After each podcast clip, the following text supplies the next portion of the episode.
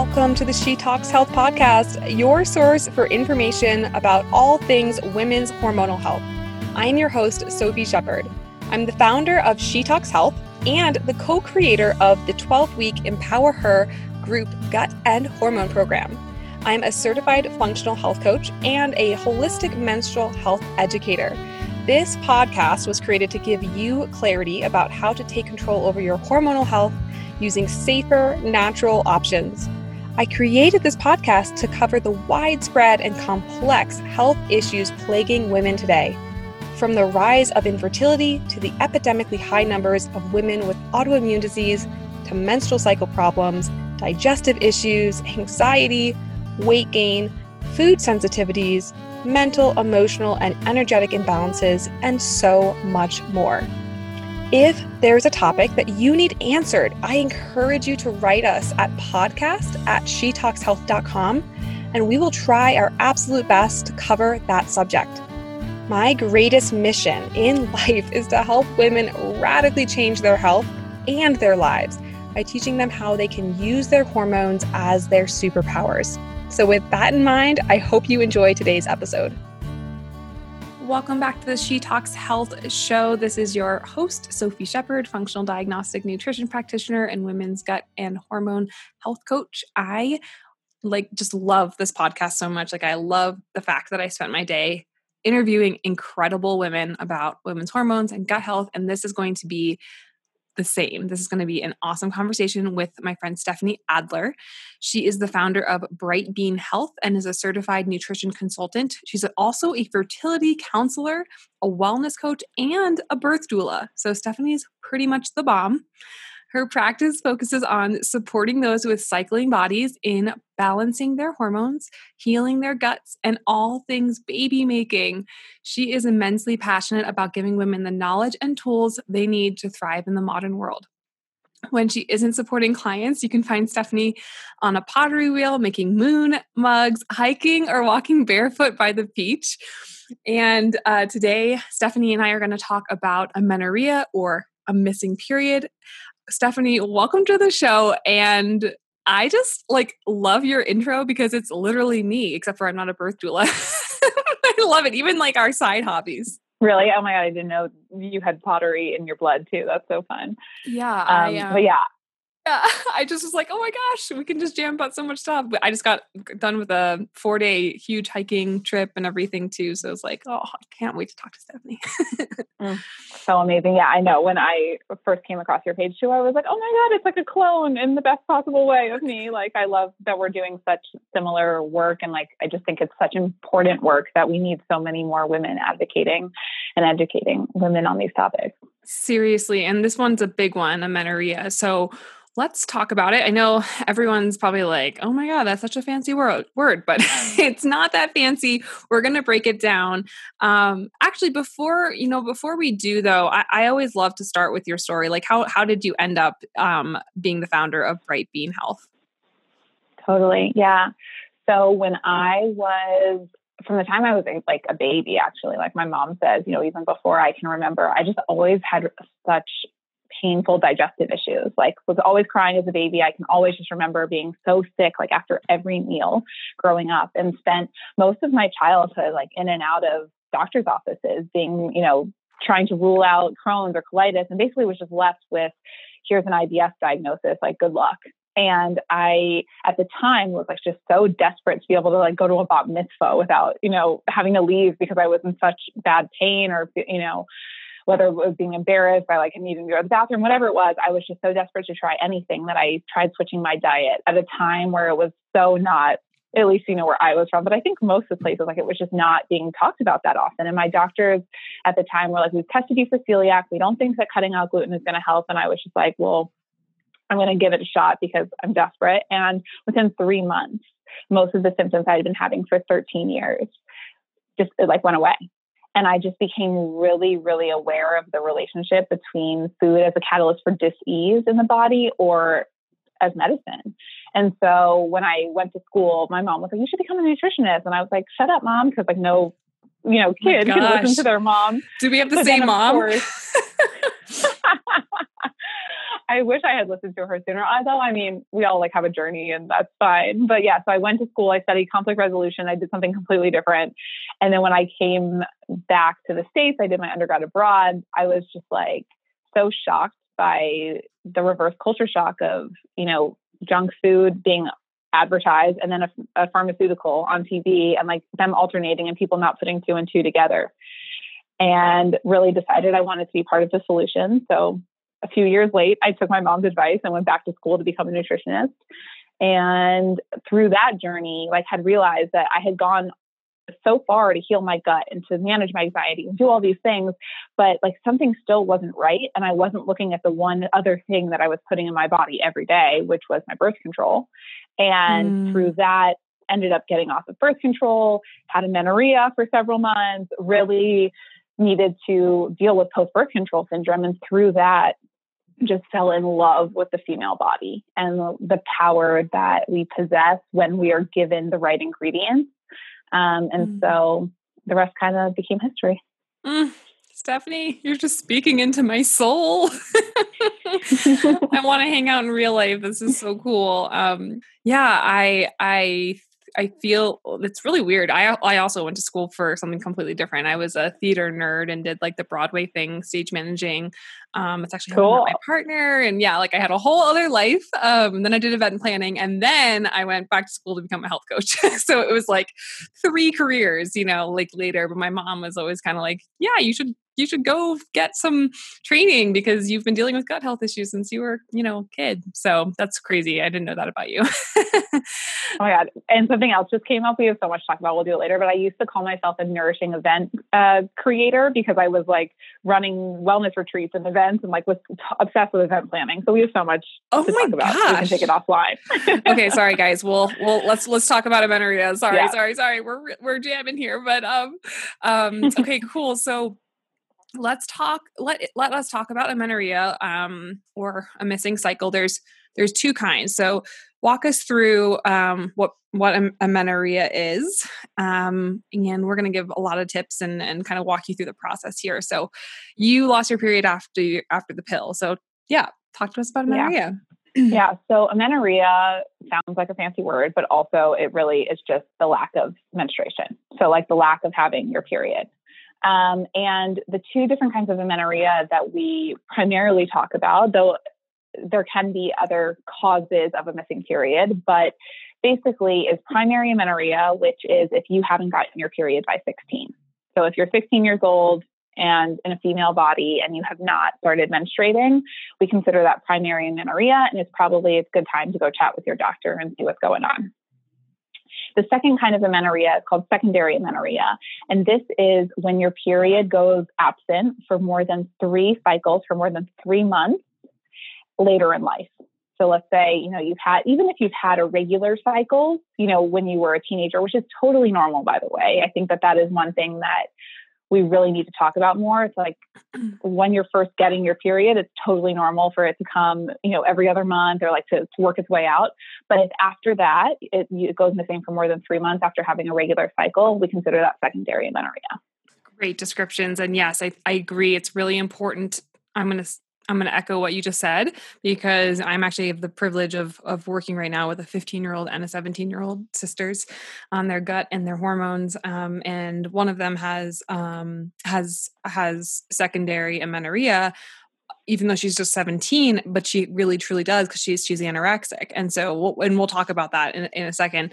But what I was really wanting to echo is what Stephanie said is like, it's actually really normal for your cycle to be not normal at the beginning, like what you would think of as a typical 28-day cycle. Like some women never get a typical 28-day cycle. They have polycystic ovary syndrome or something, and they have regular cycles, but especially the first year to even up to 12 years, your cycle can take to regulate. So that actually can be normal. So I'm glad you mentioned that. Thank you. It's so fun working with young women of that age. I also worked with a 14 and a 16-year-old. And I just sit and wonder, like, what would the world be like if more young women had that education up front? And so anyone who's listening to this who knows a young woman, like, please send this podcast to young women so they can learn this early on. It's so important. I know. Since the invention of Clubhouse a couple of weeks ago, I've been exposed to a couple other practitioners and OBGYNs that work with young women. And I'm like, man, I love getting, I wish someone had like stopped me when I was 16 dealing with IBS and period issues and was like, you know, learn more about the birth control pill. And, you know, there's other ways to heal your gut than, you know, low stomach acid pill, you know? So let's say perhaps that someone's listening and they're in their 30s and they've had a regular cycle for a long time.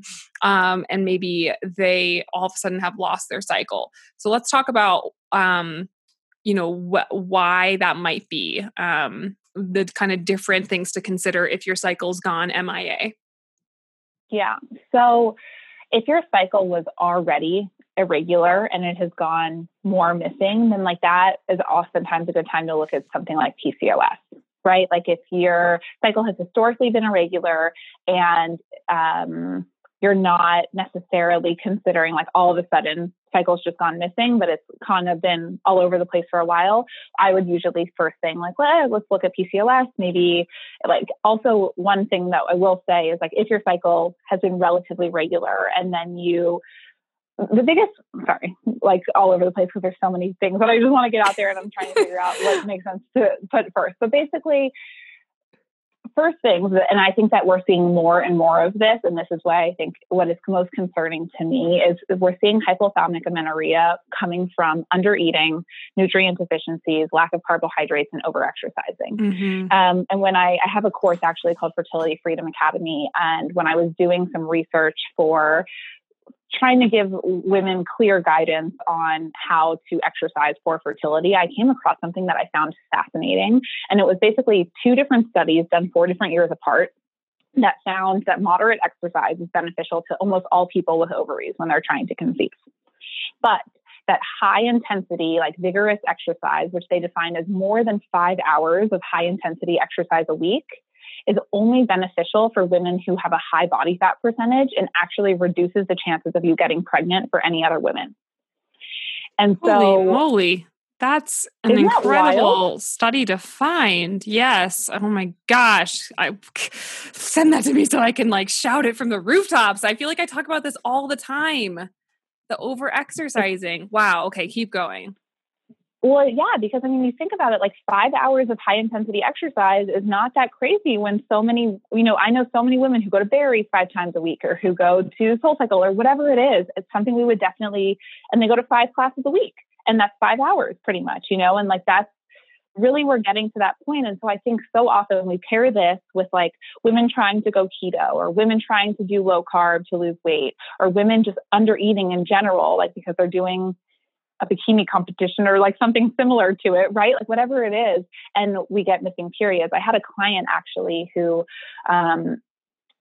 was very underweight, struggled with an eating disorder, very, very much loved exercise. Like it was a part of her identity. Went on the birth control pill, got off, and, you know, a year plus later, her period still hadn't come back. And we were doing everything in the book. And really it was a classic case of hypothalamic amenorrhea. And the solution for that is really not what anyone wants to hear who is coming from that is you got to slow down. You can't work out. You got to eat more. You got to gain weight. And I think for so often that's really challenging for people who have created such an identity around like being super fit. But that is like the primary case for hypothalamic amenorrhea is that I'm seeing most frequently is like this over-exercising, under-eating. Yes, absolutely. And I think, I see it all the time. I got questions a lot about it. Like, hey, where's my period or where did it go? And like, I had a client recently who came to me who was missing her cycle. And I just had her start eating starchy carbohydrates except for gluten because it was obviously causing her a lot of issues. And I think that's all I had her do. Maybe I had her take like magnesium or something to just like get her started. And her main thing was she had been on birth control and she had come off and it had been 5 months. She hadn't got her cycle and she got her cycle that month just by like eating more food. And I think that's important too. It's like, you know, it's the combination. It's basically, as Dr. Laura Bryden explains it, it's the deficit, right? It's like the deficit of food for energy because food is energy you know, versus how much you're working out. And because the society has told us to eat less and exercise more, this is not necessarily applicable for fertility or for ovulation and regular cycles, right? So we can totally put our body under that stress and not get the ovulation down, and then we're not going to get the period. So that's basically hypothalamic amenorrhea, or HA. Fun little abbreviation. And one way that I like to describe it to people is like thinking of it like triage, right? So like when your body is in fight or flight, it can't be in feed or frolic. And frolic is like the production of reproductive hormones. And so while exercise is sometimes a necessary stressor and like a good positive stressor, because, you know, that helps us get stronger and like, it's okay to have some inflammation in the body. If we're in a constant state of like fight or flight, because we're exercising too much and then not feeding our body enough where it feels safe, and it feels like there's a state of famine, then reproductive hormones and digestion for that matter are like pretty low on the triage list, right? Like they're not going to be supported. And so thinking about like what makes your body feel safe and taken care of is then the environment. And we also say this in the birth space. It's so interesting. Like we want the environment when the baby went in for when the baby came out. Like you want to feel like sensual and safe and all the things. And that's when things open up. And it's the same idea for like creating healthy hormones. Like we want the body to feel safe and secure and like a little, almost like I like to think of like cushion, right? Like there needs to be some like softness and curves for the body to feel like, okay, let's make this baby or make my hormones. Yeah. I mean, absolutely. And if you think, I mean, truly what you just said makes so much sense. And I feel like, gosh, I can't even imagine how many times I've had this conversation because it's so opposite of what we think we should do. Like we think, well, exercise, that's, you know, that's helpful, that's healthy. But we don't realize that when we look at the whole stress bucket of a person who's trying to get pregnant or to regulate their cycle or get a cycle altogether, or even to begin with, you've got to factor in all the stressors. And one of them can be over exercise or under eating. And I think that's really important that you explain that, you know, the body has to be in that place where it's safe to reproduce, like whether you like it or not, whether you're trying to get pregnant or not every single month. You know, your period is the result of your body trying to get you pregnant with ovulation and then not succeeding. Yeah. So, you know, every single month your body is trying to assess, your brain is basically assessing whether or not, hey, is it safe here for me to produce life? And that's huge when you think about it, right? We just don't even realize that. That's what's going on in our body. Totally. So. We just haven't caught up with evolution, you know, and it's like such a primal thing that we're doing every month.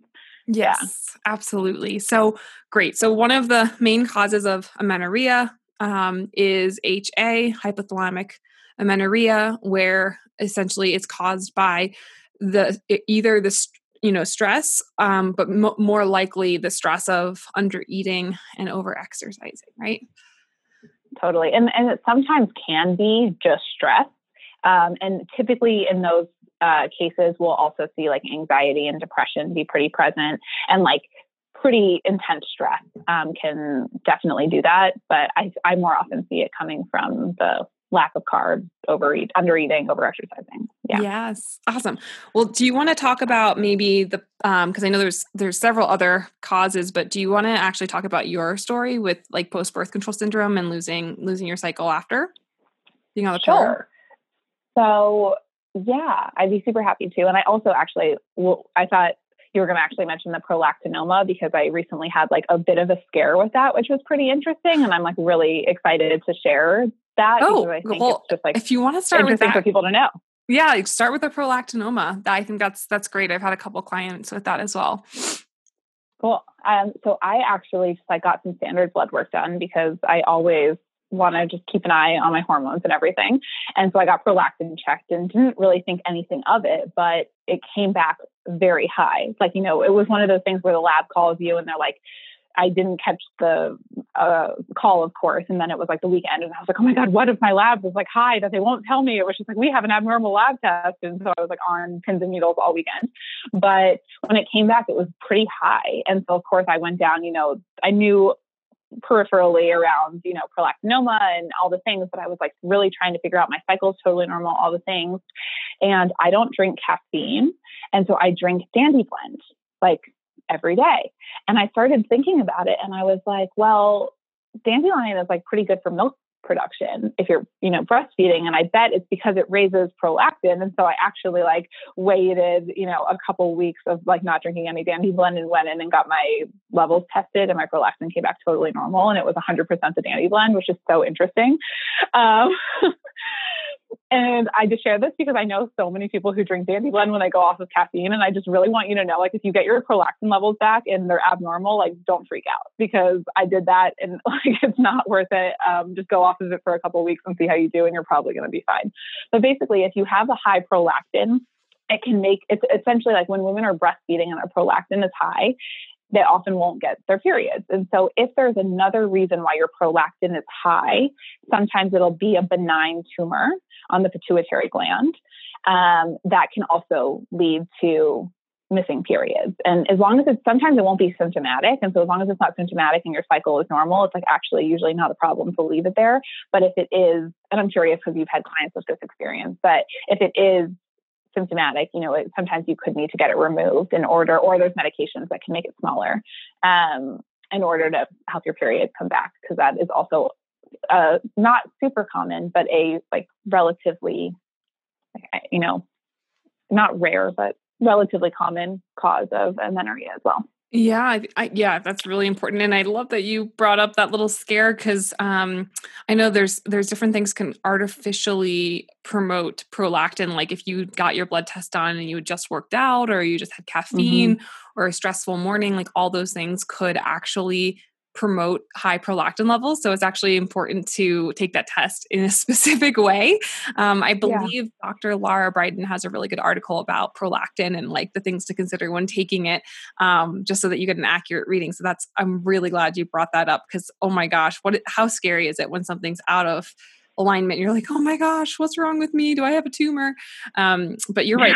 There is also, even if it is a benign prolactinoma, you know, you can pretty much take medication or have surgery. Although I think the pretty standard thing I've seen is people to take medication for it and not to do the surgery. But that is, that's a really good one and definitely worth, I think, if you're in a situation where you didn't just come off the pill, you don't have HA, you don't have PCOS, like, you know, prolactin is a good one to definitely look into. Cool. Okay. So we've got a couple more ideas for you guys about what causes HA. Do you want to just pick one? The next one? Sure. So we can talk about getting off the pill for sure. So when you get off of hormonal birth control, it's very, very common for your cycle to take a little while to come back. And I sometimes equate this to going through puberty again. Like just like in the beginning, when we talked about, it can take several years for your cycle to regulate when you first get a cycle, your body has basically been on overdrive while you're taking hormonal birth control. And so whether it's, you know, an IUD or taking an oral contraceptive, when you are overriding that system and your body needs to relearn how to do it, for some women, it might come back immediately. It's muscle memory, but for other women, it might be like going through puberty again.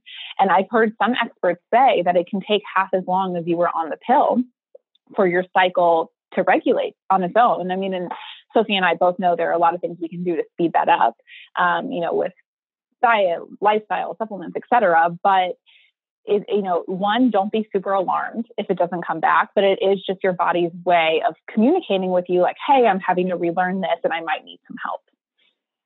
Absolutely. I've heard that too, that it can take, you know, half the time. And also if you went on birth control before your cycle was regulated, like me when I was like 15, or you went on because, you know, you were told that it was the only thing to do for like your PCOS, or even if you didn't have a diagnosis and you just had some horrible symptoms and that's why you went on instead of going on for actual birth control, it can cause it to take a lot longer because whatever was going on is still there and maybe causing that irregularity or absence. So yes. Okay. So post birth control syndrome, one of the side effects can be amenorrhea.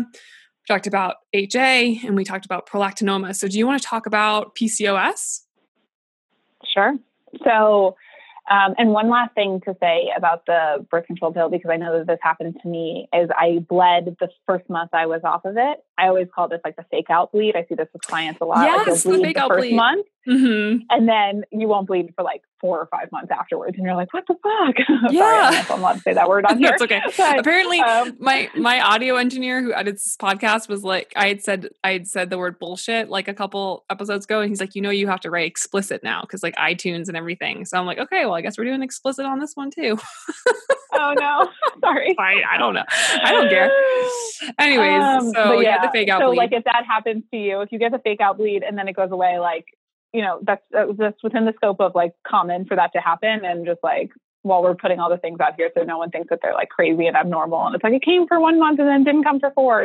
It happens a lot. And it really just like support your liver, support your gut, do all the things, and it's going to come back. Yes. Okay. So PCOS. Oh, PCOS. Yes. I'm so frustrated with the way the conventional medical system deals with PCOS. So like every time I talk about it, I feel like I'm going into battle, but, yeah, tell me about it. It's like, and the people who menstruate, who have PCOS, they're the ones left holding the bag. And it's just, yeah, that's a whole other episode that I've had before. But so PCOS, polycystic ovary syndrome, can cause irregular cycles, which could probably seem like amenorrhea, right? Exactly. And so, you know, it is not uncommon for women who are experiencing PCOS to go several months without a bleed. The good news is that PCOS is 100% treatable with diet and lifestyle. And I mean, I've seen turnarounds like it's nobody's business, you know, like going 6 months without bleeding to having regular 29-day cycles, like it's nothing. So one of the ways that you can kind of one of the tests that they use to figure out, like, is this potentially PCOS or is this HA, is actually a progesterone test. So like if they give you progesterone and then you do not bleed, that means you likely have hypothalamic amenorrhea, as opposed to if you do bleed with the progesterone, then you more likely have PCOS. Because in PCOS, you're still building up a lining. And there's just no like, hey, it's time to let it go signal. Whereas in HA, you're not really even building up a lining because estrogen isn't being stimulated either. So PCOS, you would most likely see other symptoms of PCOS besides an irregular cycle. You might see other signs of high androgens or testosterone, maybe like some facial hair, like your voice getting deeper, maybe skin tags, maybe acne, maybe thinning hair, some other symptoms that are common with PCOS, including also, but not limited to, because I see a lot of like quote unquote skinny PCOS. But I think so often there's the perception that if you have PCOS, you're going to be struggling with your weight. But oftentimes if any of those other symptoms that I talked about are present and you haven't had a cycle for 3+ months, likely PCOS is the cause of your amenorrhea or your missing period. That's great. Thank you for describing that progesterone idea too. I think that's fantastic, because I think a lot of people get confused about whether or not they have PCOS or HA, or if I've had clients be diagnosed with PCOS, but it really was just post birth control syndrome. Mm-hmm. So if anyone's like, you know, if what Stephanie just went through sounds like you can go to, I can't remember the episode number, but it was with Dr. Felice Gersh, where she describes how you would get diagnosed with PCOS. And that's pretty useful. And also on my blog, I have it as well. So if you're kind of like, oh, that sounds more like me, but I don't know, how do I find out if I have it? That's a good resource, because it's often misdiagnosed as well, even though it's quite common. It's also constantly something else, it seems like, for a lot of people. So yeah. Thank you for the differentiation. That's really important. Of course. Yeah. And I think so often too, like if you have a doctor, and I'm sure you talk about this in your blog post, but if you're listening to this and you've had a doctor who's diagnosed you with PCOS from an ultrasound, like yes. Run, like run, find get a new doctor. And yeah. And also the thing with the post birth control syndrome is crazy, because like you're going to have an androgen rebound oftentimes when you come off of birth control. And the way I like to describe this is like a boomerang. Like you spent, you know, so much time suppressing, and then you come off and it's like whoosh, back at you in the other direction. And so sometimes that will mimic PCOS. If you have the irregular cycle and you're breaking out and all of these like high androgen signs are coming up, and doctors are so quick to be like, okay, PCOS, but really it's just post-pill PCOS. And it doesn't need to be treated the exact same way. Yeah, that's so important. Yes, we talk about all of that in the blog post, so definitely check that out. Or if you're listening to the podcast, you might be someone who learns through listening, so you can definitely hear Dr. Felice Gersh talk about it. She has a great book, by the way, called what is her PCOS book? Oh, it'll come to me later. It's really good though. Anyways, cool. So we've covered hypothalamic amenorrhea, how that's different from polycystic ovary syndrome in terms of getting diagnosed and what could be causing your lack of cycle. We've talked about the rare, but not super rare, prolactinoma or high prolactin. And then POI, right? Is that the final one you wanted to touch on today? Yeah, absolutely. What that is. So POI is premature ovarian insufficiency, and so sometimes called premature ovarian failure. It is not the same as going into early menopause, though that is sometimes how it is communicated or described. And so if your cycles are becoming more irregular and you are under 40, it oftentimes can be because of POI. One test that you can do, and that I actually really recommend women get regularly if family planning and fertility planning is something that is important to them once they're in their like mid-20s and up, is like getting an AMH level looked at, anti-malarian hormone. And sometimes if your anti-malarian hormone is coming back particularly low, that can be a sign that you have POI. And so if that's like an easy way to get that either ruled out or looked at, if you go and get your AMH levels looked at and they're 4.5 or something, then you don't have POI. But if they're coming back, lower than 1, that might be something that's happening in the cause of your missing period. Okay. So if someone did get this test, the AMH, and they were lower than 1, what would be the next step for somebody with POI? A really good question. So depending on what your fertility goals are and like what your family planning goals are, it would look a little different. Like if you are not interested in having kids or you're done having kids, you can definitely still do like vitamin D is really beneficial for improving AMH and really helping. The way that we think about AMH is a little bit skewed, in my opinion. I work a lot with women who are experiencing infertility, and in the conventional fertility world, AMH is seen as like a stagnant line that's either going to like stay or go down, and it's just going to like decrease as you age. It's not true. And I've seen like amazing results with, like I had a client who came to me with an AMH level of I think 0.56. She's 37 or 38. And after 3 months of working together, it went up to like 1.25. And so like that's like an exceptional case, but I mean, it can change, because what it really is measuring, it's not measuring how many eggs you have left. It's really measuring how your body is, how many of those eggs your body is, follicles your body is maturing into eggs, like how many it can mature at any given time. And that we can manipulate with proper nutrients and lifestyle, all of that. So depending on what your fertility goals are, you could either like choose to potentially go into fertility treatment or change your family planning timeline. Like if this came back that your cause of amenorrhea was POI, I have a client right now who's 26 and has an AMH level of 0.35 and has been diagnosed with POI. And so we actually started working together because she wanted to go to do egg retrievals so that they could freeze embryos so she could have kids later. She actually ended up getting pregnant naturally. Like you only need one really high quality egg is all you need. So like yes. It's quality over quantity, but you could either go in that direction where like choosing to do egg retrievals, if that was your family planning priority, or you could move up your timeline, or if you're not interested in necessarily the pregnancy piece of it, but you just want to have more regular cycles, really just doubling down on vitamin D, really supporting all D as in dog, yeah, as we've seen, is one of the most beneficial nutrients. And I mean, I like to see vitamin D levels like at 70 to 90 for optimal fertility. And they oftentimes, I mean, I don't think I've had anyone come into my, practice with a vitamin D above 40. Never. So. Yeah, never see vitamin D above 40. That's actually after working together, I see it go up, but totally. But like so beforehand, no. It's always low.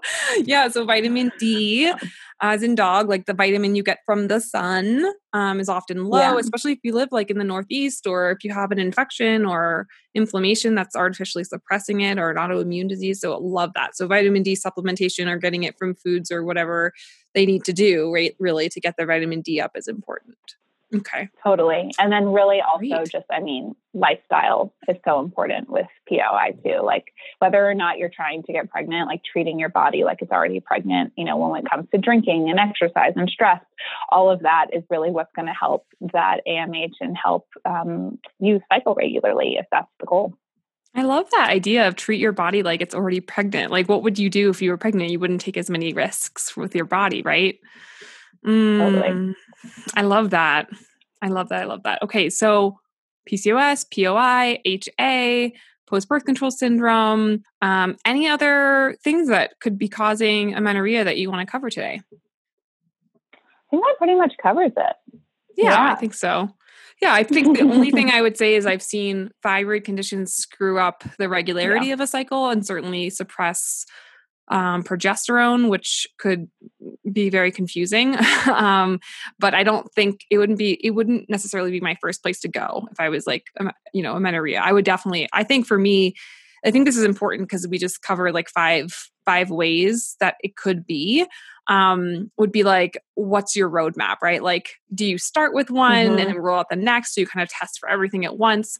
I think that might be really overwhelming for some women. So I'm actually really curious because I know what I would do, but what would you do if someone came to you with no cycle? What order or testing and things would you start with or lifestyle things would you start with?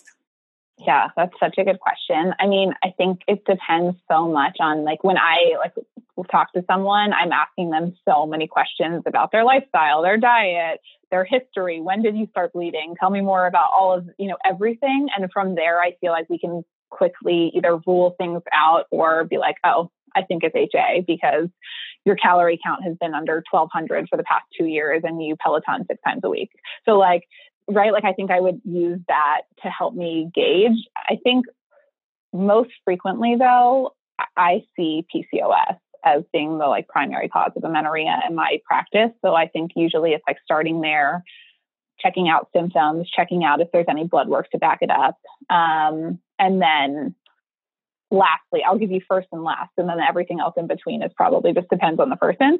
And then lastly, I'd probably go with prolactinoma, I think, or POI. Yeah, I think so too. I mean, I have to say, I haven't really had a PCOS client whose only symptom was amenorrhea. And I think also they were still getting their cycle. Like they would get it every 45 days or something like that. So I feel like, and then when you look at the blood work and or the hyperandrogen symptoms, it's pretty easy to tell whether or not someone has PCOS. So I feel like you're right. Like more often than not, it's a regular cause of a regular cycle is PCOS, and that's probably where I would start. But I think the questionnaire is, and like really getting, I do like a 90-minute intake with every client, like when they first start, because it's just so many things to cover. And you can really find a lot if you just sit down and talk to someone and listen to them.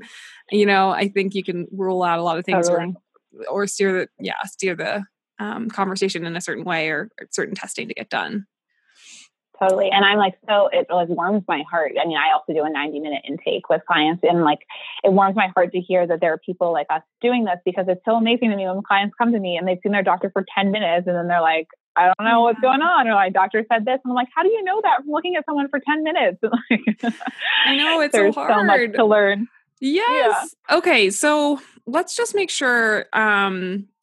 Okay. So we kind of talked about all like what it is, what the causes are, and then like kind of what to do. Like, so for premature ovarian insufficiency, we talked about, you know, getting your AMH tested. Vitamin D is one way to boost it if it's low.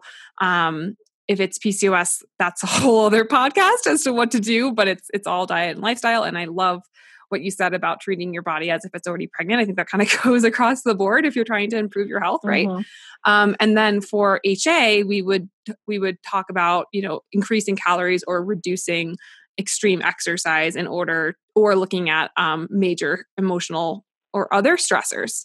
I mean, I've definitely had situations where people had have irregular cycles or missing cycles because they had parasites and a whole bunch of gut stuff, and their boss was terrible, and they, you know, got COVID, and like all these other things happened, and like it was just like the compounding effect of all the stress. So I think those are good. And then post birth control syndrome is kind of like a little bit of a waiting game, and there's things we can do to speed it up. Are there any other like kind of tips or things like you would tell someone to do in any of these categories if they had that cause of amenorrhea?